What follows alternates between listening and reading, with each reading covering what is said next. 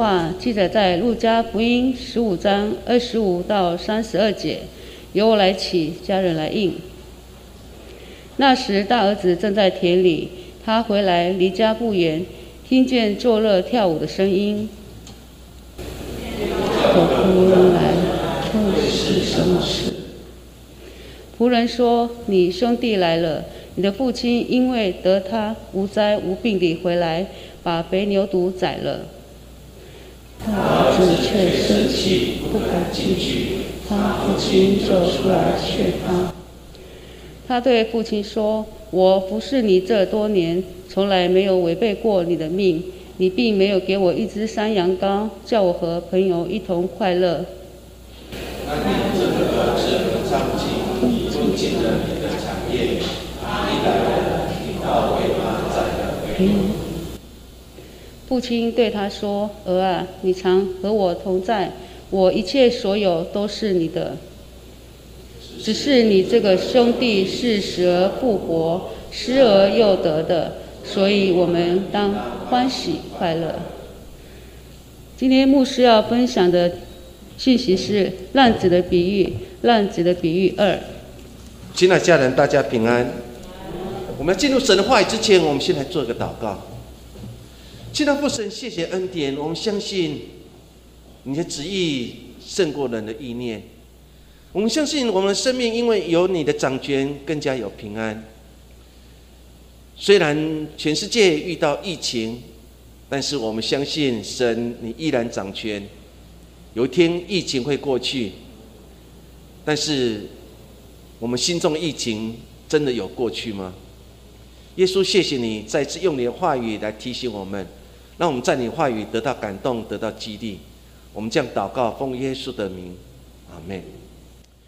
其实，在我们每个人生的经历当中，我们常常对很多事情我们会很认真去做。可是，当我们付出所有心血跟心力的时候，却发觉你的付出好像没有得到应有的回馈。所以，有时候台湾人就非常感慨，会讲到一句话，就是“做个老官”。险告老弱。当我好好想这句话当中，好像他说出每一个很认真去做事、很认真去服侍的人，当他付出所有心血跟心力，没有得到很多的支持跟鼓励的时候，他会觉得很伤心，甚至觉得非常难过。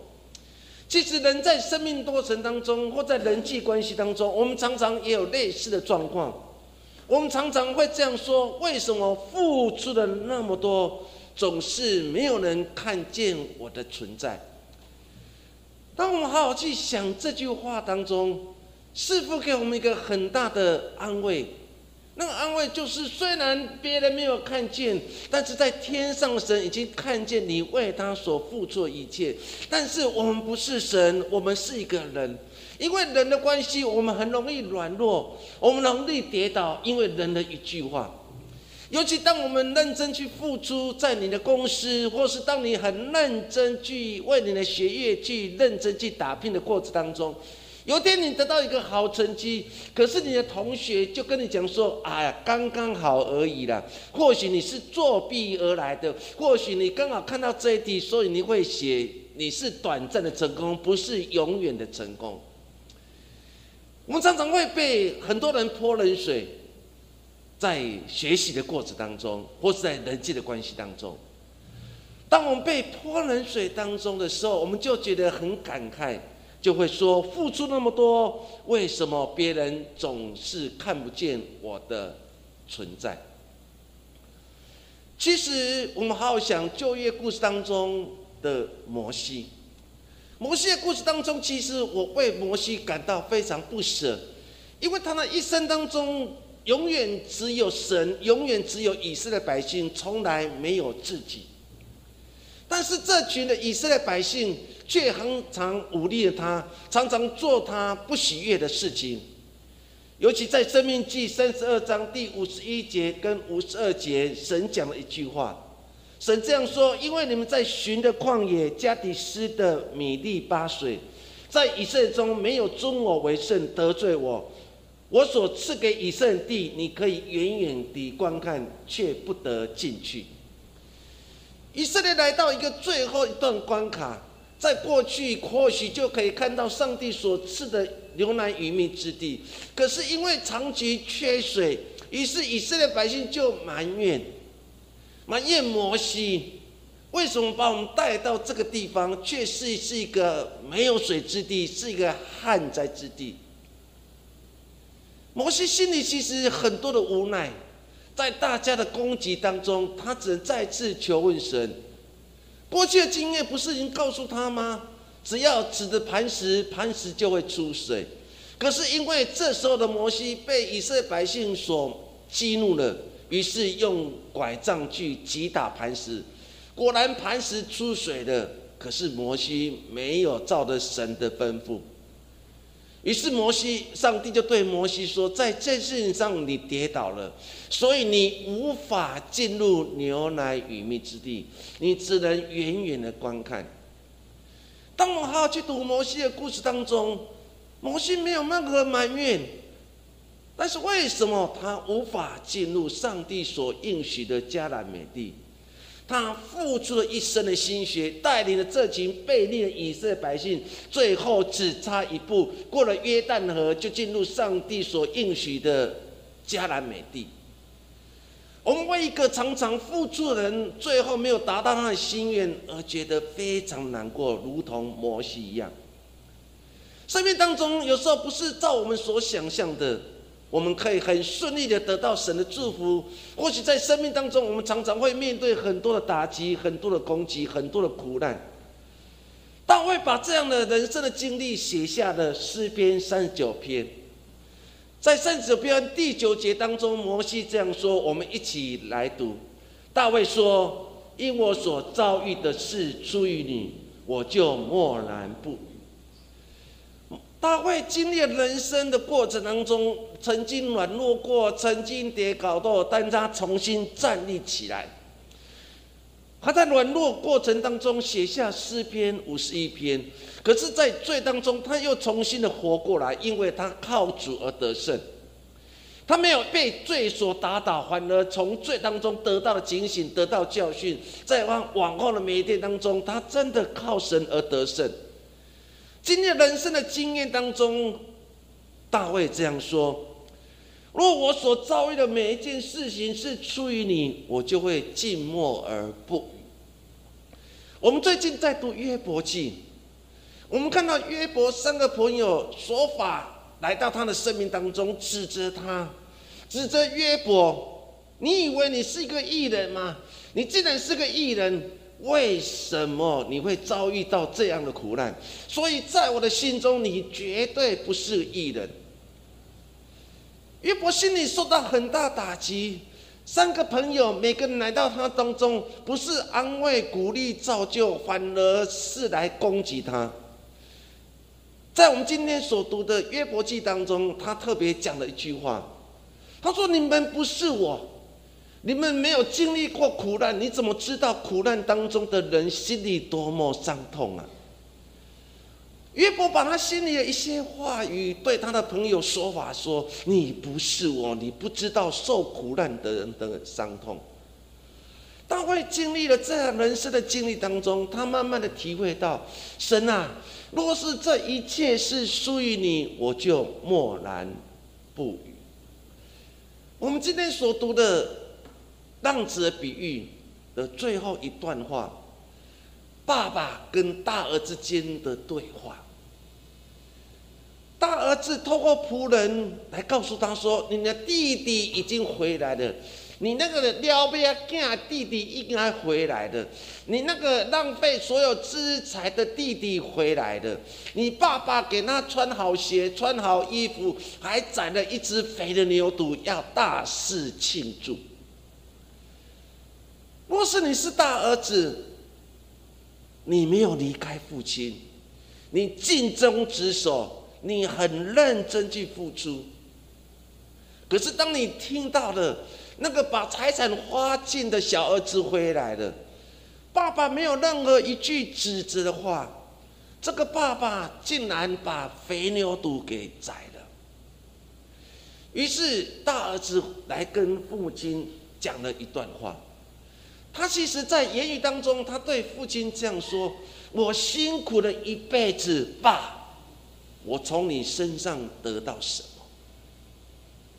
你可以想象那个大儿子心里的愤怒，或者心里的无奈。我都没有离开你，我也没有浪费任何一点的金钱。我守在你旁边，我扶持着你，我做那么多，我得到了什么？你眼中总是没有我的存在，永远只有弟弟的存在。当你去读这样的话语当中，到底？爸爸如何来面对这个大儿子？对他说：“我辛苦了一辈子，我得到了什么？”我们通过这样的经文当中，我们一起来思想大儿子跟父亲，这个父亲如何解开这个结？我们先来看大儿子的不满。数章二十九节，大儿子就对父亲说。我服侍你这么多年，从来没有违背过你的命，你并没有给我一只山羊羔，叫我和朋友一同快乐。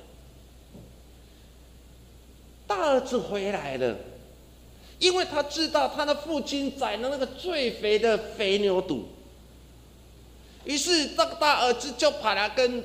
父亲说：“我服侍你这么多年，我都没有违背过你的命令，你也没有给我任何一只山羊羔，叫我和我的朋友一同快乐。”从这段经文当中，其实很清楚的说明三件事情。第一件事情说：“我服侍父亲这么多年，尽心照顾。”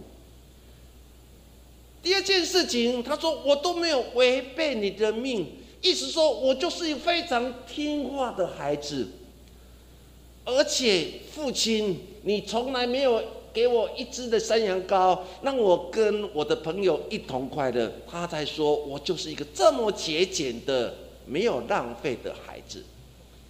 当你读到这样的话语当中的时候，其实你心里也会阿门啊！确实，这个大儿子真的做成父亲所说的，他自己所说的，他真的尽心服侍，因为他都没有离开父亲每一天。亲爱家人，我们家中我们的亲人朋友当中，说是包括你自己，当父母亲年老了，你尽心的服侍。可是，或许在分遗产的过程当中，他少分了一点。或许你心里会很感慨：爸妈，这么多年，你的孩子都离开你，只有我守候在你的旁边，我尽心照顾你。为什么我只得到这一些？或许很多人有这样的感慨：他尽心的照顾每一个人，可是却没有得到应有的回馈。这样事情常常发生在每个父母亲的身上，他们把一生的时间、精力、跟体力、跟爱心都在孩子身上，可是孩子无法了解父母亲的心。孩子只要一点的不顺利，或是一点的逆耳的话，他的心就起了愤怒，然后常常就会跟父母亲顶嘴，父母亲就会很感慨来说：“我照顾你这么多年。”我尽心照顾我当父亲、当母亲的，我得到什么？我们再来看这个大儿子怎么说。他说：“我都没有违背你的命。”一说，我就是一个这么听话的孩子。他是在对父亲说：“爸，你好好想想，你的小儿子跑来跟你要遗产，你给了他，他把这个孩。”所有的钱都给他变卖，所有遗产变卖了，然后到外地花天酒地，就落魄回来了。他一无所有，而且脏乱无比。父亲，我在你旁边。我这么是听话的孩子，我都没有违背你的命令。你叫我要向右走就向右走，向左走就向左走。去田里工作就去田里工作，去牧羊我就去牧羊。我从来没有违背你的命令。我是这么听话的孩子，亲爱家人，若是我的我们的孩子，就像那个大儿子，我们一定心里非常感到高兴，因为他尽心的服侍你，他都没有违背你的命令，而且他是一个听话孩子。我们心里说：“神啊，谢谢你赐给有这么孩子。”阿门。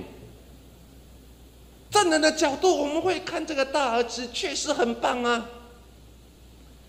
到了第三，他说他是一个非常节俭不浪费，因为他父亲没有为他宰了一只山羊羔去跟他朋友他的，而且伊也不会去特啦，他也不会跟父亲说：“父亲，我的朋友来了，把山羊羔给宰了，让我跟朋友一起快乐。”他言语当中其实他跟父亲讲一件事情：我从来没有。请你为我宰了一只山羊羔，与我的朋友一同快乐。一说，我就是这么节俭不浪费的孩子。现在嫁了，你好好想这个大儿子，一个孩子这么节俭，这么快乐，不会浪费你给他的零用钱，他也不会去花天酒地，他也不会拿那个零用钱，然后去当大哥去宴请他的同学，他都没有。他是这么节俭的，把钱存了起来，而且从来没有跟你要钱。真的假的？你可以想象，这个大儿子，当他听到了父亲看见那个浪费资财、浪费所有钱落魄回来的小儿子，父亲给他穿好鞋、穿好衣服、戴好戒指，然后还宰了肥牛肚宴请客人。你是大儿子，从田里脏兮兮的回来，却看见了这么欢喜的一面，落差这么大，他不会抱怨吗？当然会抱怨。但经文当中，其实在提醒我们一件事情：当大儿子在说这样事情当中的时候，其实他的心里是无法接纳那些认罪悔改的弟弟。所以他才会跟他的父亲说了以上的事情。他无法看见这个孩，这他的弟弟从罪恶当中回转了，他没有看见弟弟回转了，而心里感到高兴。只有父亲看见。整件事情当中，你会感受到那个大儿子永远心里想到是我。他没有想到父亲所想的事情。有时候在生命当中，我们常常不也是如此吗？我们常常把自己这个“我”这个字给扩大了。我们在人群当中，希望大家看见我；我希望在服饰当中让大家看见我；我希望在与人。处事过程当中，让别人看见我。我们的生命当中常常出现的就是我，我，我。这个大儿子永远在他父亲，他要跟父亲讲说：“父亲，你不要忘记我这个儿子，我这个人，我就是这么节俭的人，我就是这么听话的人，我就是这样不浪费的人，我就是常常尽心守护着你，我就是这样的我。”他要父亲看见了他。亲爱的弟兄姐妹，人会软弱，是因为我们常常让别人看到我，但是却有谁会从我身上看见的基督？圣经当中，耶稣曾经讲个比喻，就是一个法利赛人跟税吏的祷告。这个税吏他不敢进入神的圣殿，因为满身的污秽。他只能低着头，捶着胸，主啊，赦免我，我是一个罪人。这个法利赛人进入神的圣殿，他抬起了头，他就勇敢的诉说：我不像这个税吏，我就是一个这么干净的人，而且我还十分之一，我谨守所有律例跟典章。这个法利赛人在神的圣殿当中，高举自己的善行，高举自己的义。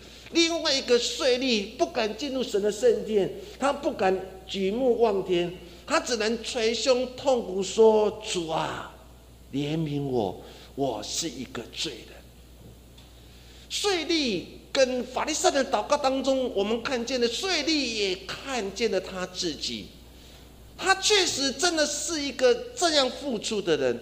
可是他在神的面前却高举了自己，他高举了自己的目的，就是为了贬低别人。我们社会当中不也是常常有这样的人，把别人压死，就会凸显自己的公义。往往高举公义的人，不见得就是真正公义的人。如同这个法利赛人，他在神面前说：“神，我不像这个罪人，这个税吏。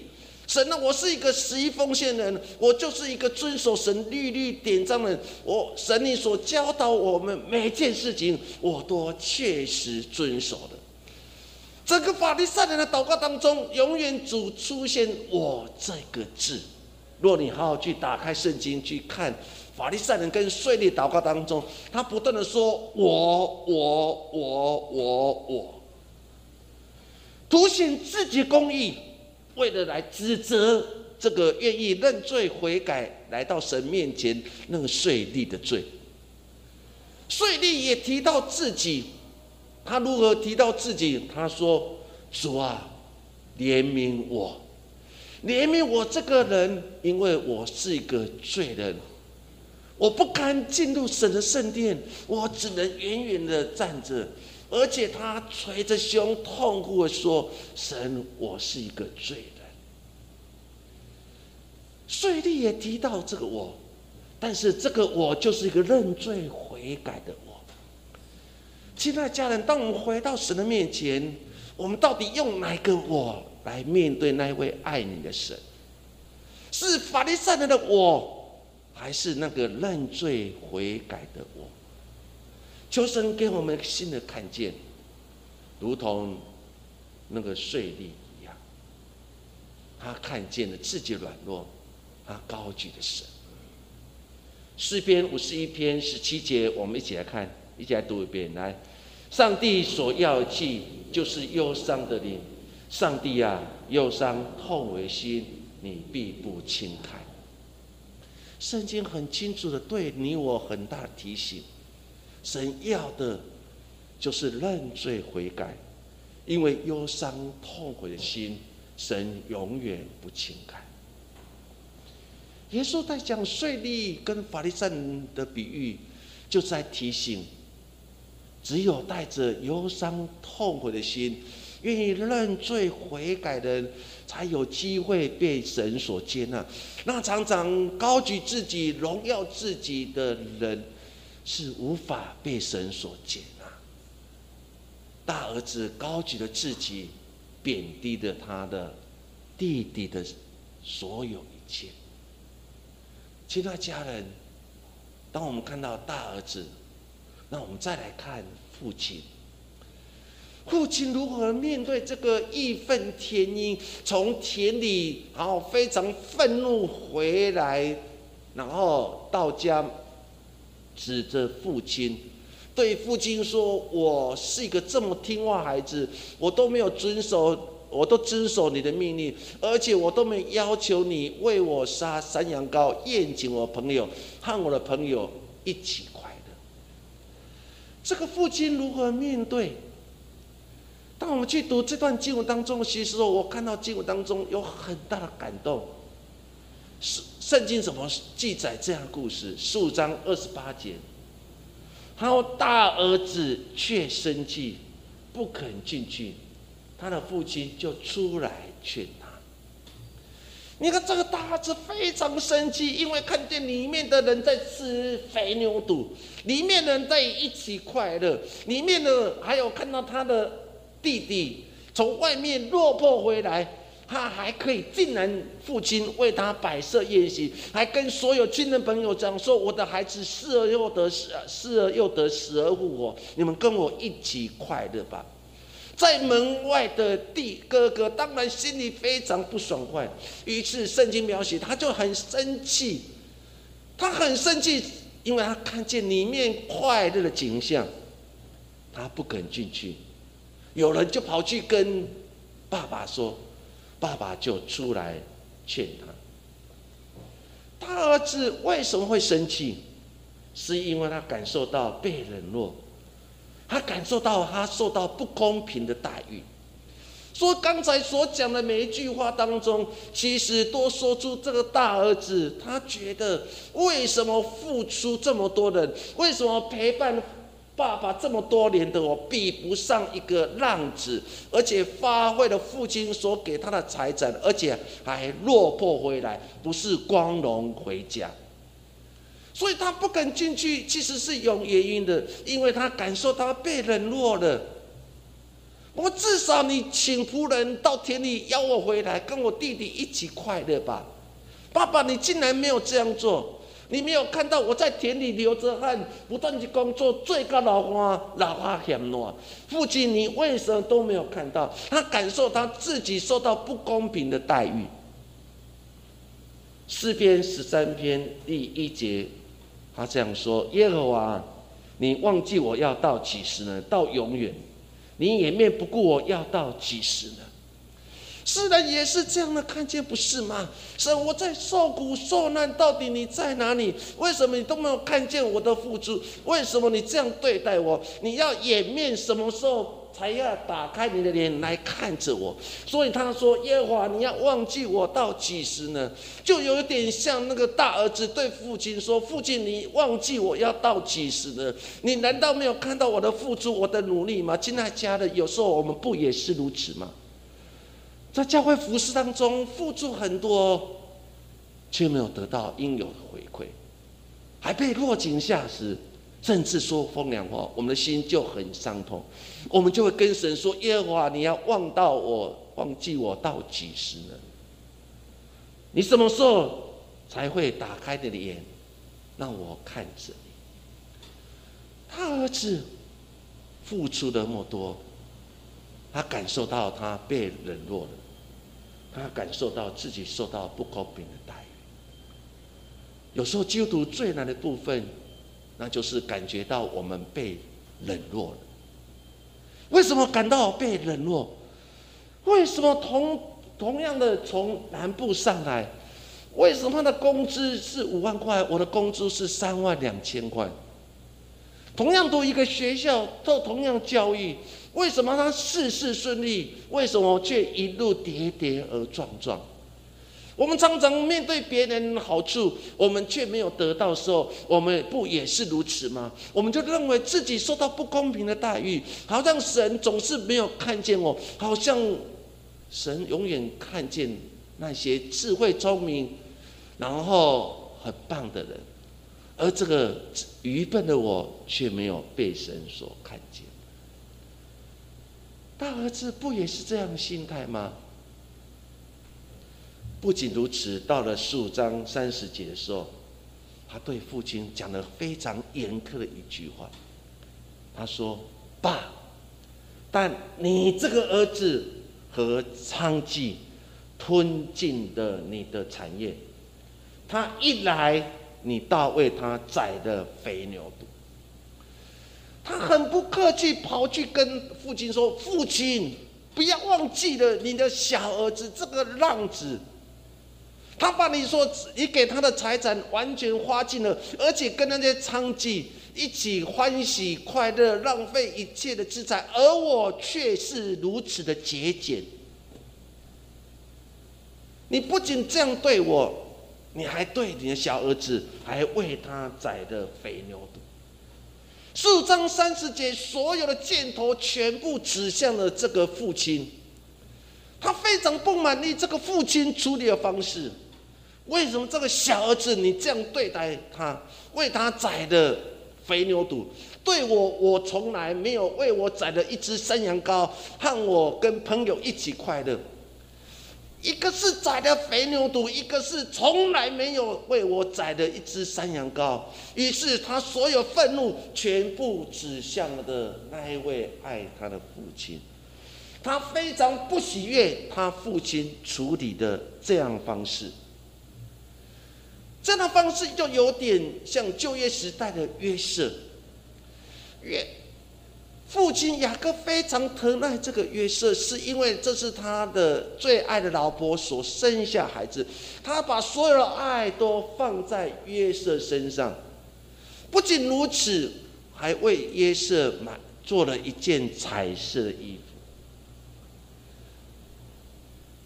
这些的哥哥们非常不满意雅各处理这件事情的方式。创世纪三十七章第四节说：“哥约瑟的哥哥们见父亲爱约瑟过于爱他们，就恨约瑟，不与他说和睦的话。”经文当中很清楚的来表达这个哥哥们心里的愤怒。他们有点像大儿子，这个哥哥就对雅各说：“我们为你做牛做马。”而这个小儿，这个儿子约瑟，总是在你旁边围绕，说好听的话，然后在你旁边绕来绕去，就像一个乌头章，一直到一直到，而我们却在外面受苦受难。你没有为我们做的一件彩衣，你竟然为了这个约瑟做了一件彩衣。所以圣经说，他们因此就恨约瑟，把对父亲的不满全部移转到约瑟的身上。圣经更清楚的表示，这个兄弟之间不和谐，怎么不和谐？哥哥们就不与约瑟说和睦的话，意思说每次见到约瑟，来一次打一次，来一次打一次，用言语上面来糟蹋约瑟。因为圣经说不说和睦的话。当你读到这样的话语，再重新来看这个大儿子跑去跟父亲说：“你的这个儿子和娼妓吞尽了一切的产业，他一回来，你倒为他宰了肥牛犊，而我一只山羊羔都没有。爸爸，你这样做公平吗？”亲爱家人，若是你是爸爸，你如何来回应？我觉得这个爸爸非常有智慧。三十一章来描写这一段有智慧的话父亲对他说：“儿啊，你常和我同在，我一切所有的都是你的。”三十二节说：“只是你这个兄弟是死而复活，失而又得，所以我们理当欢喜。”三十一节到三十二节当中，这个父亲没有任何生气，甚至指责这个大儿子把所有箭头对向他，反而对他的儿子这样说：“我从来也没有为自己留一份的遗产，我给你，也给你的弟弟。”经文当中，我们看见了，他说：“儿啊。”你常和我同在，我一切的所有都是你的，儿啊，我所有的财产以后都是你的。爸爸他讲这句话的时候，他其实他也知道摩西律法规定当中，大儿子可以得到两份，其中一份是属于父亲的。他说：“我把所有的都全部给你。”意思说，这个爸爸没有为自己留一份的财产在他的身上。若我们今天发生在这时代当中，我们可能就不会这样做，因为我很怕孩子，当我老的时候，他是不是继续的孝顺我？所以我们常常。准备了一份放在我们口袋，以备不时之需。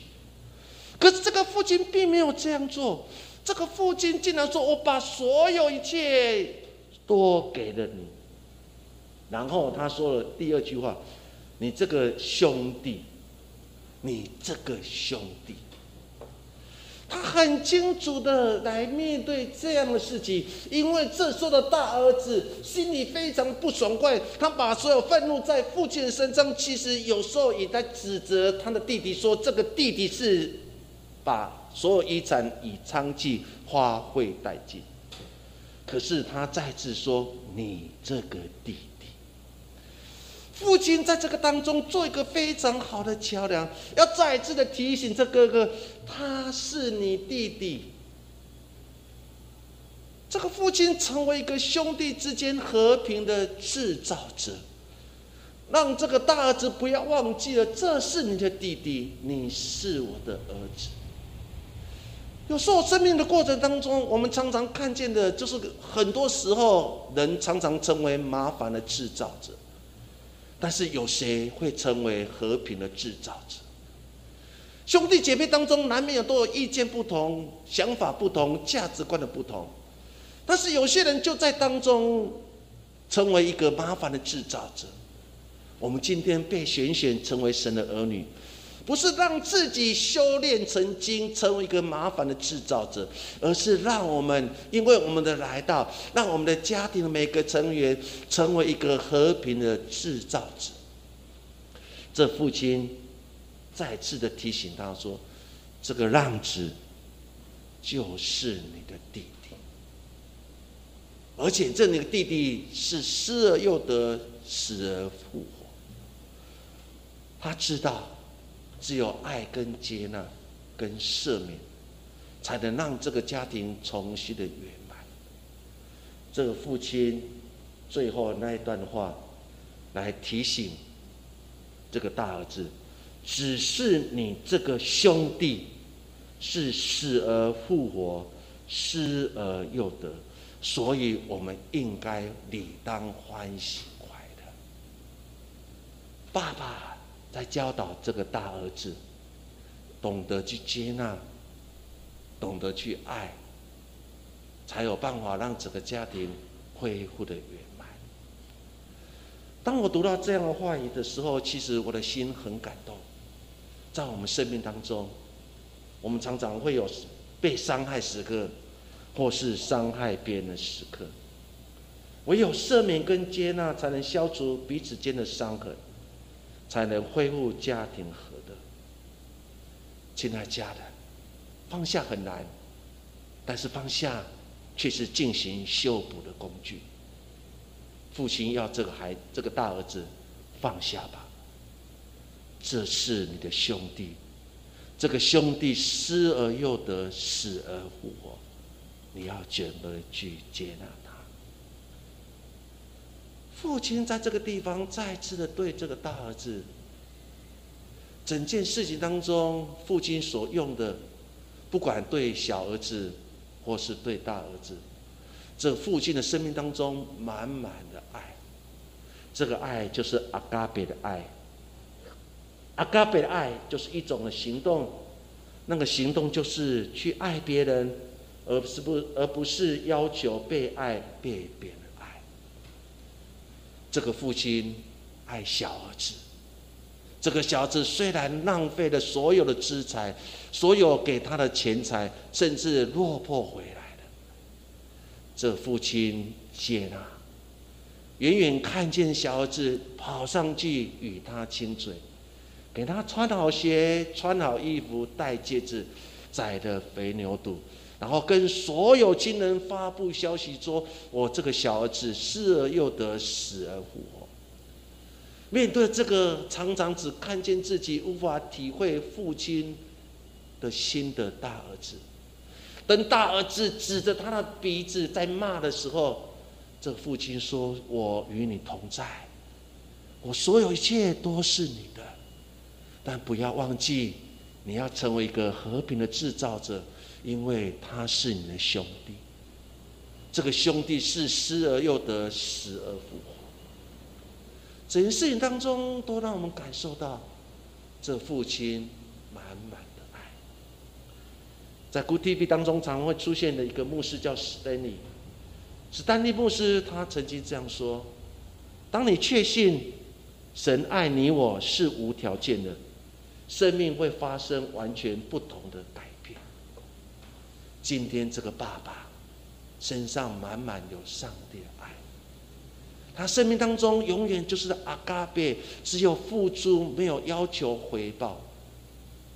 今天我们的神也在教会里面，也在每个角落当中打开了手，邀请我们回家。我们愿意回家吗？不管在线上的人，或是今天出游的人，不管在哪里。我们愿意每个礼拜回到这个家吗？不管我们过去是像小儿子，或是像大儿子，我们常常看见了自己。有时候我们常常看见软弱自己。我们的神依然的对你说：“孩子，回家吧。”罗马书第五章第八节，我们一起来读：“唯有基督。”在我们还做罪人的时候，为我们死，上帝爱就在此向我们显明了。罗马书重要的信仰中心，就是当我们还在罪人的时候，基督已经为我们死了。上帝的爱就在此向我们显明了。爸爸面对大儿子，面对小儿子，永远只有爱、赦免跟接纳。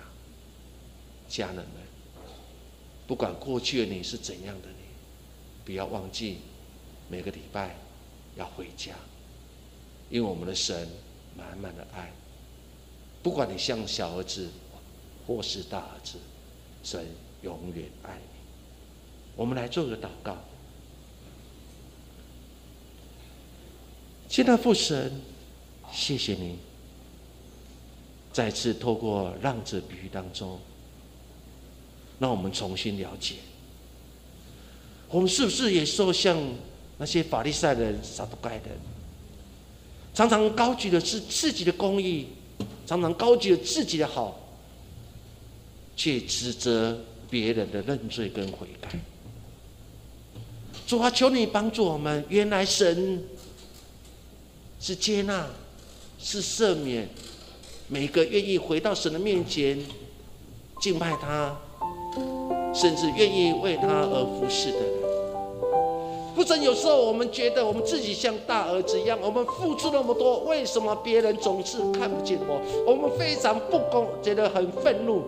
为什么付出那么多，最高老罗、最大老官、小马老罗，为什么没人知道我的付出？原来不是没有人看见，而是在天上父神已经知道我们所做一切。因为当我们还在做罪人的时候，基督为我们的死，上帝爱就在此显明。耶稣，谢谢你，让我们重新知道，原来神就是爱，神爱每个愿意再次悔改或者自以为意的人。当他们有一个愿意悔改的心，我们都同样被接纳。耶稣，谢谢你！如今我们再次回到神的面前，神也会再次对我们说：我们这些孩子就是失而又得、死而复活的。我要跟所有人大声呼喊：我的孩子回家了！